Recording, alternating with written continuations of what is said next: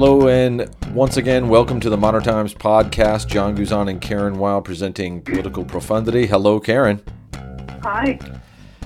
Another uh, this back-to-back weeks that we're doing the Political Profundity podcast, um, and for those who might be listening next week, we're going to have a hooray for Hollywood, um, and uh, maybe some more information on that later in this podcast. But um, today we're going to be talking um, about the crazy week we've had, especially the past two days. I think it's been now um, these pipe bombs that were sent around to the political world, um, you know, typically on those people on the quote unquote left.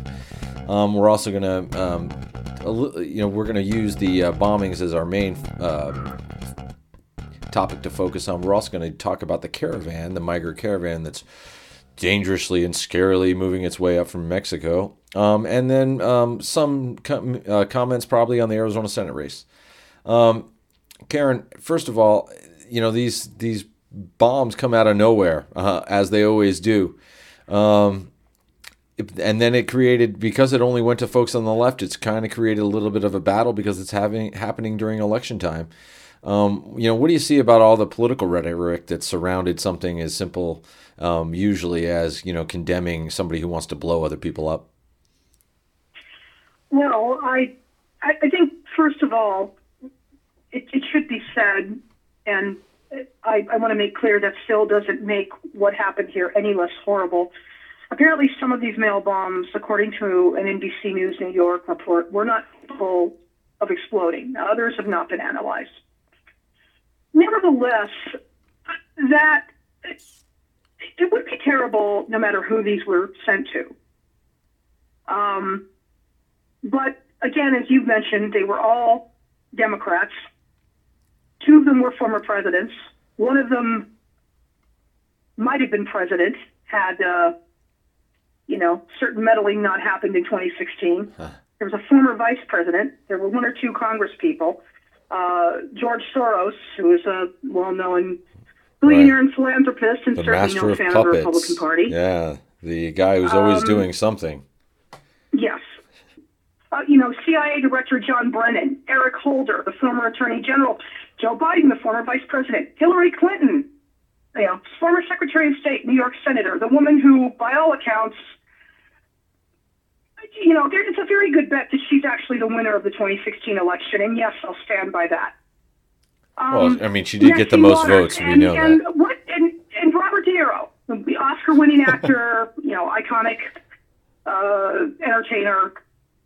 And what, but another thing that all of these things, these people have in common some of them more strongly than others, is that they've been very strong critics of Donald Trump, and for good reason. Now, you have President Obama, who, you know, always the gentleman that he, he is, sort of gently reminds people of exactly what Donald Trump is. You have, and then you have Robert De Niro, who, of course, came out during the Tony Awards earlier this year and said, F Trump. Uh, yes. Mm, not exactly the most gentle criticism, but, you know, I think he speaks for a lot of people. Look, even with this sort of bump in his approval ratings, most Americans still don't like Donald Trump. So, you know, he can tout a 47% from one poll all he wants.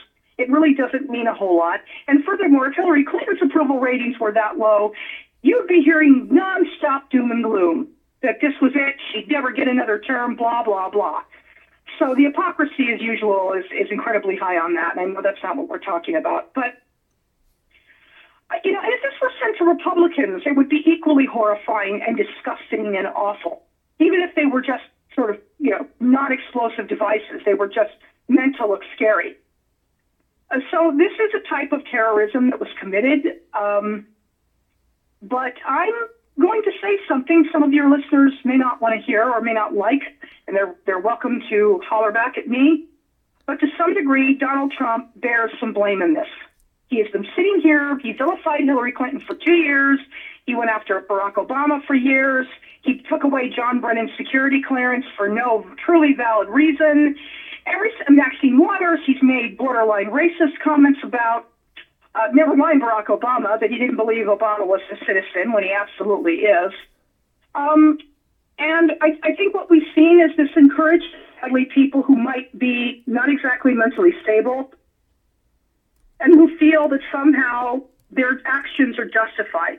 Again, I'm not saying Trump is directly to blame, but he certainly plays a role. And so does a lot of all this, this just extraordinarily nasty rhetoric, most of it, not all of it, most of it coming from the Republicans. And for Republicans to sit here and equate that this is the same as Mitch McConnell being harassed at a restaurant, which, look, Mitch McConnell's a piece of trash, okay? I'm not a fan, but, you know, no, he should be left alone to eat. It's not going to change his mind because people are, are, you know, calling him out for his clearly complicit behavior. But again, it's, it's a pointless thing to do. You really want to make a statement about Mitch McConnell if you're living in Kentucky, vote for his Democratic opponent in 2020 if he decides to run, okay? but you know, and it, it's just this usual sort of swirl of media, you know, this sort of both siderism, lazy thinking, and bad faith argument. Again, whoever did this, they need to be apprehended right away, and they should be held account to the fullest extent of the law. Um, you know, Donald Trump came out yesterday and did make a, a statement, and I suspect the only reason he sounded angry is because he knew this was taking attention away from him okay, that's all well and good, but then he goes off and does another rally, which is basically another ego gratification, uh, you know, uh, event for him. Barely mentions the woman he's supposed to be there for, Leah Vukmir, uh, who's challenging Tammy Baldwin in the, the Senate race and is lagging behind in the polls. Um, and then again blames, but then turns around and blames the media itself somehow for this happening. So he always, he just always steps on whatever good intent he may have, which is next to none, in my opinion.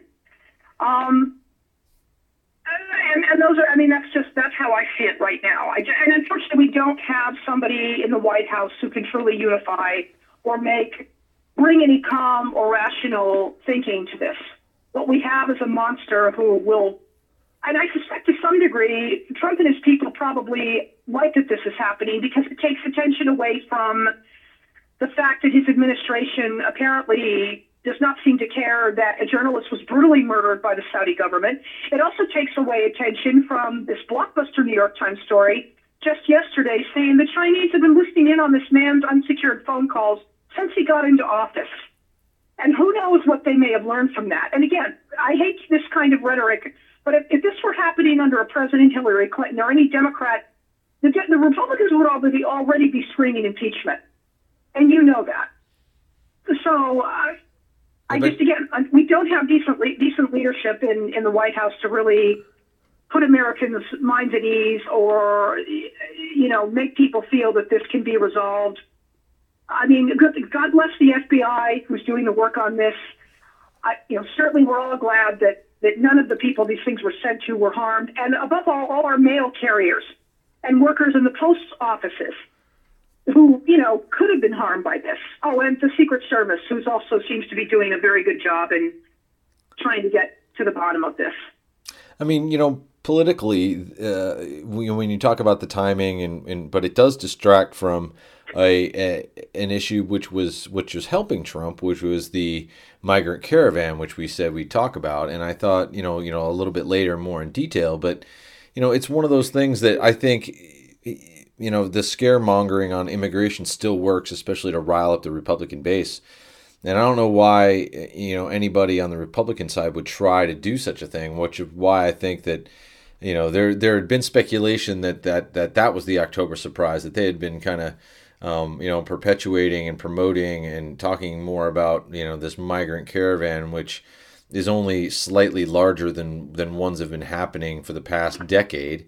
Um, and you know why they would serve to distract from that. If any if there's some sort of anybody who's pulling the strings on these whole things it just doesn't make sense to me that anybody would would, would think that that's right. Now maybe they didn't know when they got into their pipe bomb making um, you know element. I don't think it's a political thing one way or the other besides somebody who who doesn't know. I, I you know for all that for all the stuff that that you know we know that Trump didn't directly do this um, you know he, he he didn't have he didn't give the okay. There's no Michael Cohen tape. No, of course not. Um, you know where where he was like, okay, let's do the bombs. It's probably not Russia. Um, you know, so at this point, it's just you know what is it? Um, who knows? I know that they say that they were rudimentary. Right now, the ATF is also saying that they don't see that they could actually have gone off. Um, and so you know you you do wonder what what kind of motivation you would have on that level. I mean, the Unabomber to a certain level, you kind of understood his his motivation, and maybe he's the most famous guy who ever sent bombs through the mail, and he just wanted to you know hurt people, and and you know th- there was something to it. If it didn't go off, it was a failure for him. But it does seem like that's what the ATF is saying now that although they were functional devices, there's something that doesn't connect, or maybe some of them that they you know they wouldn't have gone off and maybe it was because they wanted to make sure that they at least made it to some place for them to be open so that the final receiver could see it and have them um, you know be quote unquote terrorized by it um, that we let this happen. So I you know i don't know. It, it seems it seems to be a strange element to this to this election. I, I do feel like there's not any um, responsibility being taken though by um, the GOP and Trump specifically. I think Trump specifically, and then the GOP to put pressure on him.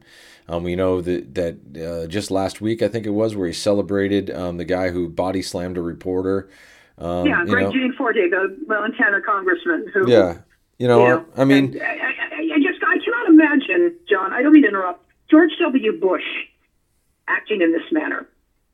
I can't imagine Barack Obama or Ronald Reagan or well, Bill we, Clinton or John McCain. I mean, we have been talking about the decent human being we ever had celebrating something like that. And we have been talking Donald about Trump John McCain. person. You know, we've been Sorry. talking about John McCain the past few weeks too, and you know, John you know, McCain we remember, done this. and Hillary we remember, would have done this. and we, I, I don't. I'm sorry. I just. It's just shocking to me that this monster is in office and that he can do this and say this, and no one the Republican Party will not hold him accountable. Sorry.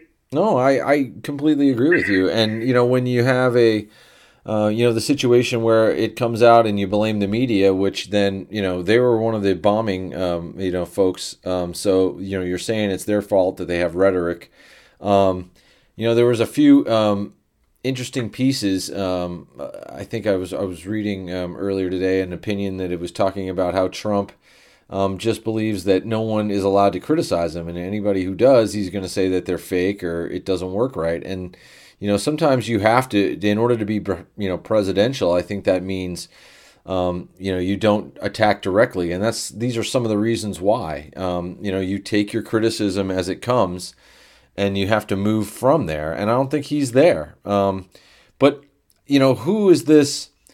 You know, we know that we can talk about, and I, and I think that the tough element to it when we talk about it being in a political uh, time of year or political season, um, every two years, every four years, um, is that it automatically impacts the politics of the situation, whether you know we want it to or not, or say you know you know let's leave politics out of it, but it does because we know that people are going to go to the polls and vote. Now, uh, sometimes that changes because we know a lot of people have already voted with early voting that we have these days.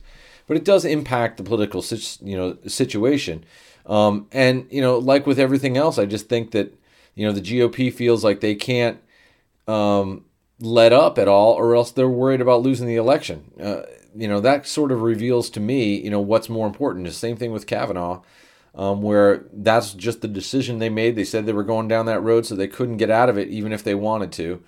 Um, and now they have to kind of, you know, you know, back Trump and bash everybody, and that's the way it seems to me to be. And you know, when you're in a political situation, you can't say anything to anybody. Um, you know, the Democrats can't even come out and say, "Hey, you need to be you know, you know, this, some of the political discourse, your bullying, your all the rest of this that's gone on has has created this situation. Um, and you know, one of the biggest things that came back, Lindsey Graham again. You know, he he started off saying, "Well, I voted for Sotomayor and Kagan." Now this time he's like, "I didn't, I didn't say anything about you know when uh, when one of Bernie Sanders supporters shot up the congressional softball game, and now you're saying this because a crazy loony, you know, tries to send some bombs." Um, you know, and again, it's it's how he's supposedly, you know, you know, um, given slack um, when when when when Looney's supporting you, or one side or the other. But now it's not there. Um, so you know, I have. Go ahead. I'm. No, I guess you know, you you know, you can answer in any way you want, but. the, you know, at first, I want to see what you say of about whether this is unavoidable to be a political issue and especially because it's so close to the election. Right. And, you know, Lindsey Graham's comment is incredibly stupid. Whatever Bernie Sanders' flaws, I never have heard him give a speech vilifying the media, vilifying, I mean, he's called Donald Trump a pathological liar, but that's, you know, that's just a cold hard fact. Sorry, Trumpers. Um, but he's never, you know, he's never praised a congressperson who beat up a reporter. Again, this is this cheap, cheap ass false equivalency, you know, lazy thinking that people like Graham employ when they know damn well how bad this makes their party look.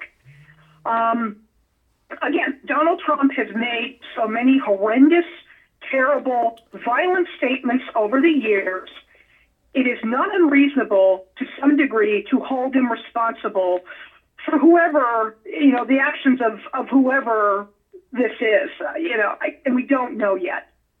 Uh, because again, he has stoked, you know, he has stoked these fires for a long time.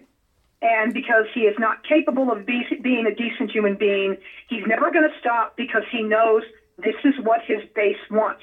Which takes me back to something else. I'm sorry, the problem are Republican voters, many of them themselves. Trump is merely a symptom of this, and this has been brewing for decades. And it's, it's, it's heartbreaking because the GOP in the past used to be a party with, you know, truly decent, responsible individuals at the helm of it and a good voting base that understood what really mattered. So I, I take no pleasure in saying that, John. I really don't. Well, you know, for those of us who have been around long enough to remember um, you know what uh, it means to say the Alfred Murrah Federal Building. Um, it, it feels like there's that same sort of environment, but uh, slightly different. Um, obviously, I think the arguments are the same. I think the anger and the hatred and the resentment come from the same source, but now they're not so much militias as they used to be. They're like these boys' clubs, um, like the Proud Boys and some of these other folks um, who get together and do um, you know, you know, mixed with Fight Club, um, you know, and I think it's it's just you know the millennial version of the militias, and now you know you might be seeing it in these in in in, in violent acts. It seems like there's you know the rise of, of, of bombings again. Um, does do you feel like there's any comparison to that same kind of um, you know feeling that come that came out of Reaganism, which we know is what kind of spurred that whole feeling? um, well, you know, in the early 90s? Look, we've always had roughly 30% of this country, in my opinion, and just based on everything I have observed in my lifetime, of people who are authoritarian minded. Uh, you know, Trump is the one they've wanted forever. And that's why you're not seeing the base support soften, because he's doing everything they want. But yes, you know, several decades ago, you had a militia movement that was starting. Uh, you had incidences like Ruby Ridge in 1992, and then, of course, you had Waco, which, although that didn't really have to do with militia, it was just a very fanatical religious leader who might have been molesting some of his own congregation, and you know that was just a yeah, that was something that ended horribly. Um, and of course, we know Timothy McVeigh his his claim for doing this was Waco and Ruby Ridge. So you just again, when you, I think just certain elements have fired these people up more because you know those being, of course, not only Trump in the last few years, decades of talk radio. Uh, you have the internet, and, and again, I'm not. You can't put the genie back in the bottle with these things. That they're what they are, and and they're there. And you also, you know, combine that social media, talk radio, Combine that with changing demographics in this country and a certain percentage of white voters, not all, not most, but there is that percentage who are scared to death of it. They know eventually whites are going to be a minority in this country, no matter how draconian a policy the Trump administration tries with restricting immigration. You're eventually still going to have whites no longer being the majority. And I think for this particular group, they're scared to death of that. I think it's also the fact that you have a certain amount, of white males. Again, I want to stress for the record, because I'm married to one and I think they're just great.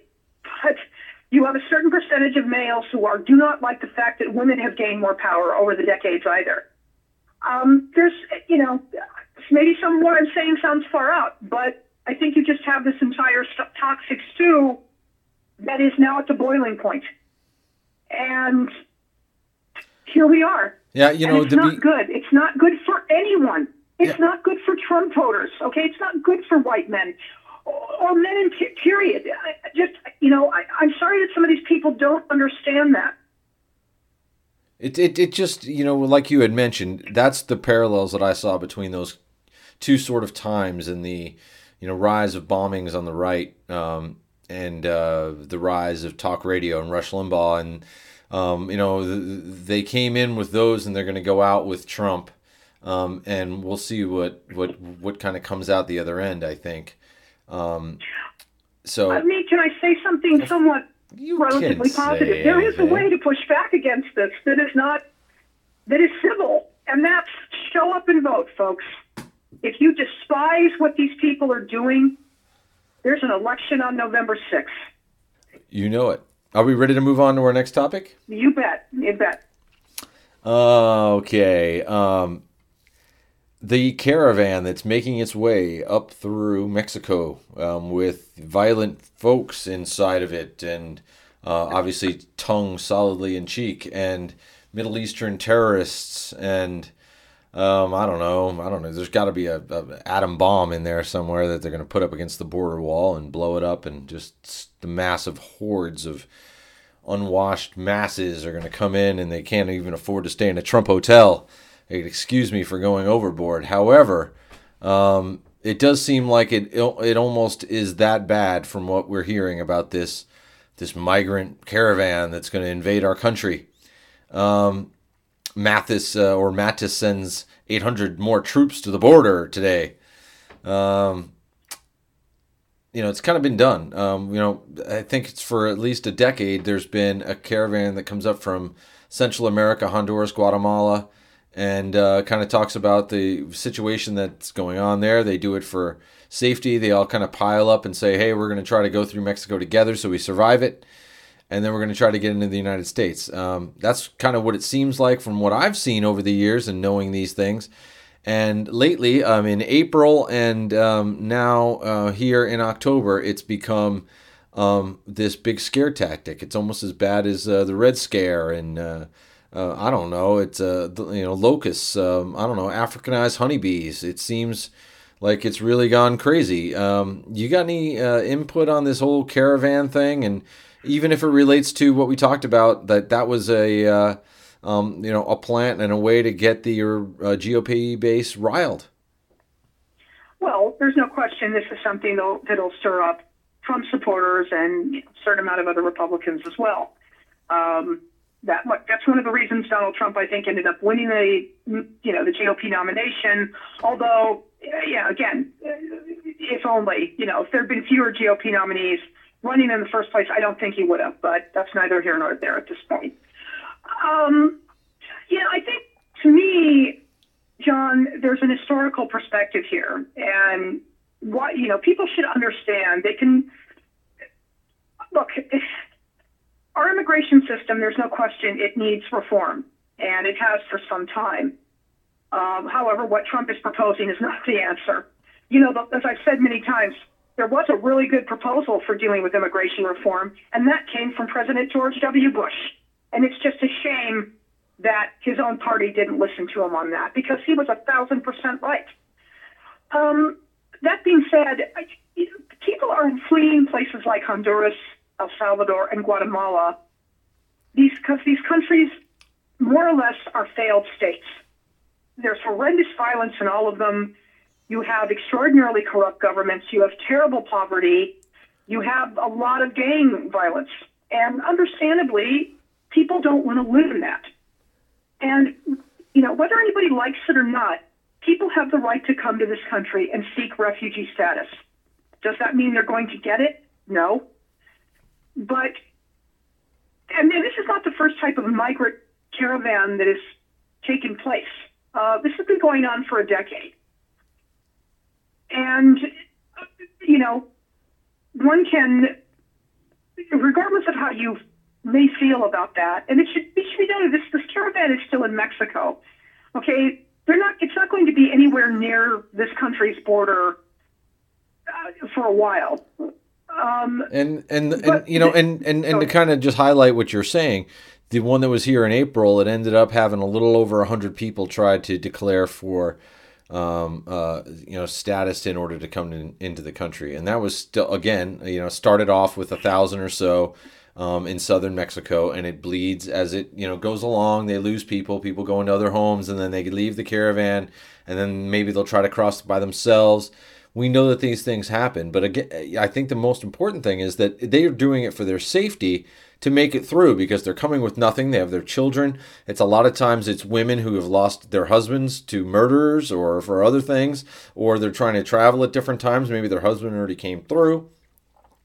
But this is not um, a group. It's like it's like it's almost like a horde mentality was being put. Like it's almost you know the Goths are gonna uh, sack Rome. I you know I think that that's really you know it seems like what the right has been talking about, and just you know anecdotally people that I've run into that are you know, GOPers, they are literally, you know, what is really going to happen with this? What are they going to do? Like they literally don't see, you know, maybe from, you know, uh, the, you know, this you know, specific gentleman I was talking to is new to Arizona, and maybe that's why. Um, but I don't think so. I think people are really just that not educated about it and have no real idea that there's no fear period and there's probably more border patrol and army in the area anyway than outnumber any caravan and they can find these people no problem if they really i mean it's not going to be an issue. Um, if 800 to 1000 people show up at the southern border um, there was times in the uh, early 2000s and 90s where more than that would cross in a day. Um, so I, you know it, it just seems like the uh, the reporting is horrible. I, I, I have to say that I think that you know with all the complaining I think Trump has done, he's kind of allowed the media then just takes talking points and doesn't want to, you know, confront them, or they don't know how, or they don't understand what's going on, or no one really just wants to say this is what's going on, uh, or there's some sort of coordinated idea, uh, uh, coordinated idea, because this is this is silly that it's being judged as such a crisis. Right, because it's not. Uh, I mean, the, the, real crisis per se is what's happening, sadly, in these Central American countries. And for the reasons I've already said. And again, I hate to break, bring this up, but unfortunately, the United States indirectly caused this decades ago by meddling in civil wars and often funding the wrong side. Um, we, you know, if anybody remembers the Iran Contra, Iran Contra scandal from you know, a million years ago now, from the mid 1980s. That's just one example of that. But and it is it is a tragedy, and of course your heart just breaks for the people of El Salvador and Guatemala and Honduras who have to live with this daily nightmare. Exactly. And you know, that's one of the biggest things that I've ever had when I have discussion with folks that that are really either scared or against um, uh, immigration from Latin America. I think the biggest thing that I always try to just mention to them is the Monroe Doctrine. And uh, our country's policy has been and has never been rescinded that we try to destabilize every other country in the Americas besides Canada, um, so that we can keep you know keep our hegemony over this over this region. And um, you know it, it we have a responsibility for that, I think, and whether we want it or not. And you know, folks will just keep, like you said, will keep just trying to they you know no matter how bad it gets in the United States, it's better than it is in Guatemala and Honduras and Nicaragua. Um, uh, so they're going to see uh, the United States as that city on a you know shining city on a hill. Whether whether we don't see it being that anymore or not, it's better than where they're at, and and and that, and that responsibility exists for us as a country. I think because of what our policy has been, um, you know, or we have some sort of responsibility to try to help them be valuable trade partners um, and and and find a way for us all to do better so that folks don't have to leave. Um, you know and why should they? I mean uh, you know i mean that's i think one of the saddest things about what goes on is that you know anybody who, who comes to the united states usually and finds success. It's it, they don't go you know and your responsibility is then for those people who've come here and found success to go back to those countries and fix them. And and and I think that's a difficult thing to say that a, that a, that individual people have to do when they find success. Um, you know, but uh, there has to be some sort of change in in in Latin America in order for Um, you know, if people are worried about you know that that that they want to leave their situation, let's help them get it better there instead of uh, making it worse. Yeah, I again, there are no easy answers to what's going on in these Central American nations. Um, but I think, and I think, unfortunately, for a lot of the mainstream media, it's just not as sexy a story to tell. You know, to show the actual reality of life in these countries, and also, you know, have to tell viewers about to some, you know, where the United States went wrong here decades ago it's just much easier to show images of a caravan without any kind of context or backstory or anything else, especially, you know, for certain mainstream media outlets who need clicks. And uh, and certainly Fox News, which again this this stirs up their viewership quite a bit.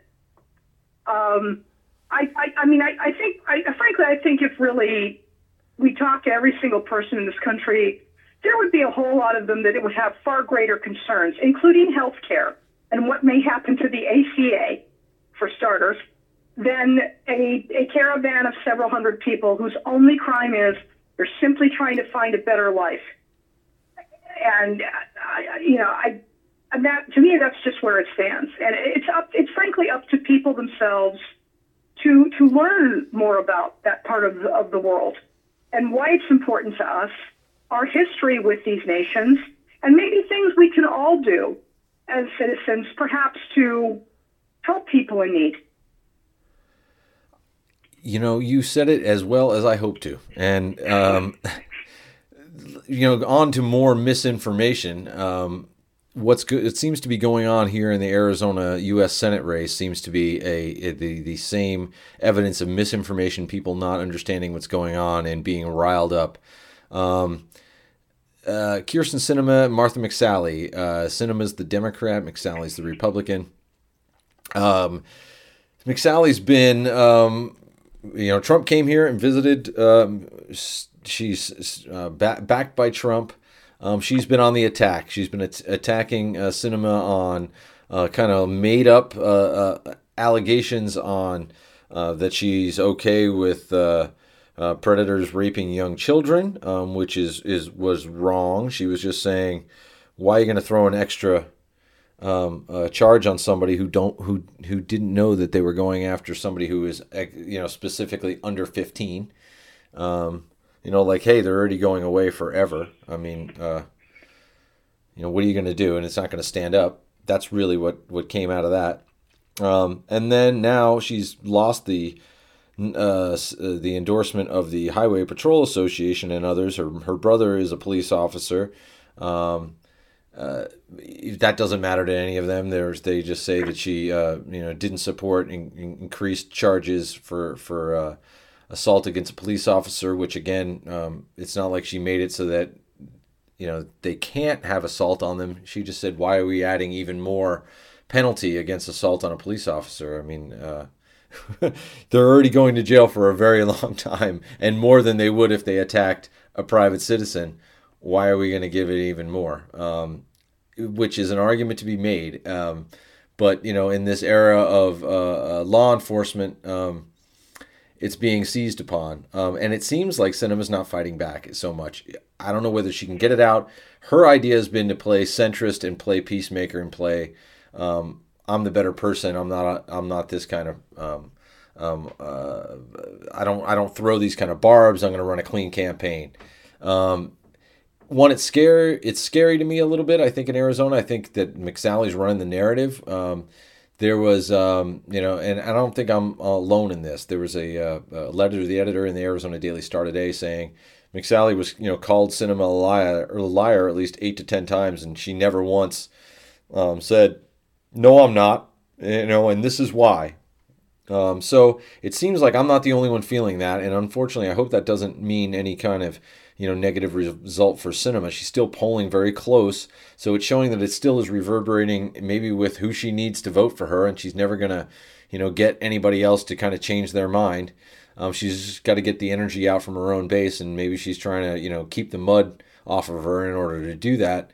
Um, you know, from out of state, not seeing it here. Um, how is this? How is this race playing um, you know, across the country. I know you're only in California, but it's still, you know, these kind of, you know, Senate political races really kind of play statewide. So, what are you seeing from outside the state on this race, and and, and, and what and what's its profile, at least in California? Well, I mean, candidly, and then look, every Senate race is very important, no matter you know how impossible it may seem for the Democrat to win it, or conversely, in a very blue state where a Republican is running. Um, yeah, I think, frankly, and not to diminish the importance of this race in Arizona, you've got two female candidates, you know, one of whom, and frankly, the one thing I want to say about, if I may quickly, about the Arizona Senate race, Sinema was ahead in many polls until all of a sudden, about a month ago, right, here came millions and millions of dollars of Koch funded ads and then all of a sudden she started dropping. I don't think that was any accident. And those are the ones um, on the um, sexual on the uh, sexual attacks on young children that were kind of made up. Well, and that uh, that didn't help either. But again, it, uh, Sinema's Sinema's viewpoints on that were totally twisted. An extraordinarily dishonest point on McSally's part, but not surprising. I, I think, frankly, a lot of people are watching. There's more interest from where I sit in the Nevada Senate race where you have Dean Heller, oh, yeah. who has, you know, is a, a point or two ahead of, of the Democratic challenger Jackie Rosen, but who, frankly, is not all that well liked within the state to begin with. Um, so that's an interesting race. He's had to have Trump come out and show for him several times because, truthfully, a lot of Republicans don't like Dean Heller either. Um, I think there's a lot of interest, obviously, in what's going on in Texas, Beto O'Rourke and Ted Cruz. Who knows how that's going to all shake out on election day, but there's no question O'Rourke is certainly the most interesting candidate that's from the Democratic side that that state has seen in decades. Um, I, I think those those particular races and the race in Florida too getting more attention. Even though Arizona, you know, and California, you know, there's a lot of there are a lot of ties between these states in terms of tourism and and other things. So uh, I think because Nevada and California share a border, and there's a lot of worry about what may happen with the Yucca Mountain nuclear waste facility. I, Trump keeps claiming it's never going to open, but then his administration has sort of, you know, some of its actions have said otherwise. I, you know, I think people are very nervous about that in both states. But I think, I, I, I just think maybe Arizona's one is not as big on the radar candidly right now. Well, yeah, I mean, well, uh, I think I think if Sinema wins it, that's going to be a huge upset. Maybe just as big as the upset in Texas if by some chance O'Rourke wins. And again, I'm not going to make any predictions on that. But you know, again, I, I think just for the eyes of political watchers, they're just they're waiting to see who prevails on election day. And if Sinema takes it, that's going to be a that's a huge earthquake, not only for your state, but I think for you know all the western states in general. Yeah, you know, um, I think that Florida race is another one to watch uh, too. Yeah, uh, absolutely. Uh, and, and Bill Andrew Nelson, Gillum, the Democratic challenger to Ron DeSantis, who has just turned out to be, he's just a complete train wreck. I mean, I'm not just saying that uh, purely for partisan reasons. This guy is running a horrible campaign. Um, uh, you know, Gillum just wiped the floor with him in two debates. He's now, and again, polls change. We all know that. So anybody listening who's in Florida, vote. Don't assume anything. Yeah, and well, and I'm also, uh, you know, I was also talking about the Senate race in Florida, Bill Nelson and Rick Scott. Uh, uh, thank you. I'm sorry. I thought you meant the governor's one because that's one that's attracting a lot of attention. But your Bill Nelson has now pulled ahead a little bit past Rick Scott. I think because Rick Scott's record as Florida governor is, you know, not exactly the rosy scenario he's painted it to be. So I think if, if Nelson holds on to a seat, that's a that's a huge deal. Uh, but I, I want to go back to Nevada because one thing you keep hearing political analysts say, and they may not be right. If you know the theory is if Rosen can't win that, then the Democrats have no chance of winning the Senate. Uh-huh. Again, I'm not sure that's true, but I, I do. I will say I think if Rosen takes that early, you're going to see. You could see that. You could see Sinema win in Arizona. You could see believe it or not, don't laugh at me, you could see O'Rourke sweep by to victory. Um, I just I think there's certainly a lot of enthusiasm on the Democratic side, but I think in part because the GOP has done a good enough job, and and this isn't the only they can't campaign on they can't campaign on the tax. I don't I don't see Martha McSally campaigning on the tax cut. In fact, you know, you, I'm sure you saw the footage of her trying to change the subject when she was asked about her contradictory uh, positions on the ACA. And of course, then she got testy with a CBS 5 reporter and said, you know, can we please talk about exactly. things that matter to right. things Arizona that matter. voters? Well, guess what, Congresswoman? Healthcare matters to Arizona voters, including more than a few Republican ones. Um, and yeah, I mean, here's the funny thing. I, I think I will say this about Sinema's campaign. I think, unfortunately, they have underestimated the lengths to which Sally's campaign was going to go to. Now that Sinema's fighting back now, great. That you know, yeah. hopefully that's enough. It does seem like it's not. It's not so much there. It it, it does seem like, and and and that and that was the you know the kind of the the thing I think I wanted to hold on to. It it, it did seem like you know obviously the race in Texas is very uh, hot. Um, you know, uh, accusations being thrown back and forth, and and who would expect anything less with a Ted Cruz campaign? And and who knows what Beto O'Rourke would be like as a campaigner if he didn't have to fight, um, you know, Cruz. Um, and I think the same thing has been happening in in in in Nevada. If you ask me, I thought that their their debate was a little bit more fiery than than what happened here. I think you know Rosen yeah, was a little bit more I agree. lively and you know, I just it, I have to agree with you. It just seems like you know Nelson, especially the one that you had sort of forgotten, because I, I think it's not really there. I don't think they're they're trying to play the middle of the road, both both Scott and uh, Nelson. And I think here in Arizona, you have McSally trying to pull to the right, and Sinema stand down the middle. And you know, um, I'm sort of surprised there hasn't anything been coming out about her, you know, that she's bisexual or or a lesbian or whatever she is. There hasn't been they haven't brought up her sexual orientation once, and we're at October 25th, which is a bit of a surprise to me um, that they wouldn't have gone there. But I just don't think that they, you know, it, it probably elevates her without her having to say anything. I think that that that I think you know politically they know in this climate, um, attacking her for that would be you know, it's just a lose lose situation for for McSally. Um, right, I um, agree. You know, I you know, honestly, John, I don't think even a good chunk of Republican voters, uh, unless they're the Christian conservatives, I don't think they care about Sinema's personal life. I, you know, I, and that, you know, that's progress. That is because her personal life, you know, who she chooses to love, as long as she's not harming anybody, right, is irrelevant. And that, I mean, you and I, we've come, that state has come a long way from when I was living there, when Jim Kolbe was the congressman from the Southern District in Arizona, and that includes Sierra Vista, where we both were. And he, his he was basically life, in the closet his whole career. Yes. Well, he came out around 2000, and, and to some degree, that was a brave move on his part. You know, I remember, in fact, from that the, the GOP convention, there were Texas con- delegate members who were turning their backs on him when he was speaking. And I thought, what is he saying that's so terrible? Oh, that's right, he's gay.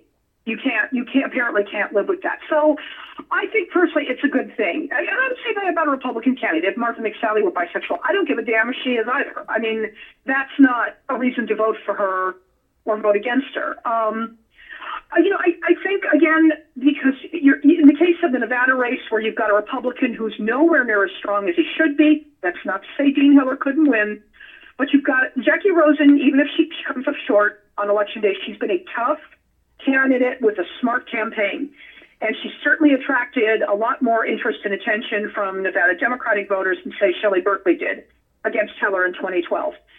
So, but again, that race is a toss-up.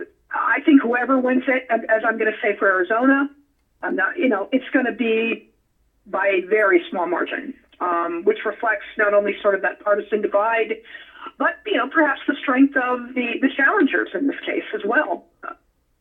Yeah, and you know, just having the idea of whether there's going to be a, a, referendum on Trump when when voters go to the polls, and that's what I think is going to change between now and election day is how close it is a referendum on him in in folks' minds who haven't decided yet when they walk into the polls, and and and then some of these down ballot situations, um, you know, Senate, uh, some congressional seats. That's where it'll go, even more so than energy, which we know is important. But um, really, whether it becomes a referendum on Trump in the minds of those undecideds um, uh, is going to be what happens between now and election day. And that's you know the, that's my uh, Carnac. Yeah. I, I mean, there's no question for the Democratic side. There's definitely the desire to see Trump reined in and held accountable uh, for some of these more serious charges, including whether he colluded with a foreign adversary to win an electoral college. Yeah, and uh, you know, I, I don't think because I, I, also don't see that there's any other issues that anybody else is running on. It does seem like that that's what it is. You know, you look at the Arizona race of McSally, and they talk about some things, but you know, not not really. It really still all is coming down to that. There's no big ideological change at this point. I think even Republicans know another tax cut is suicide with our you know, you know deficits rising to where they are every day. Um, and so they can't even run on on that, although Trump tried to.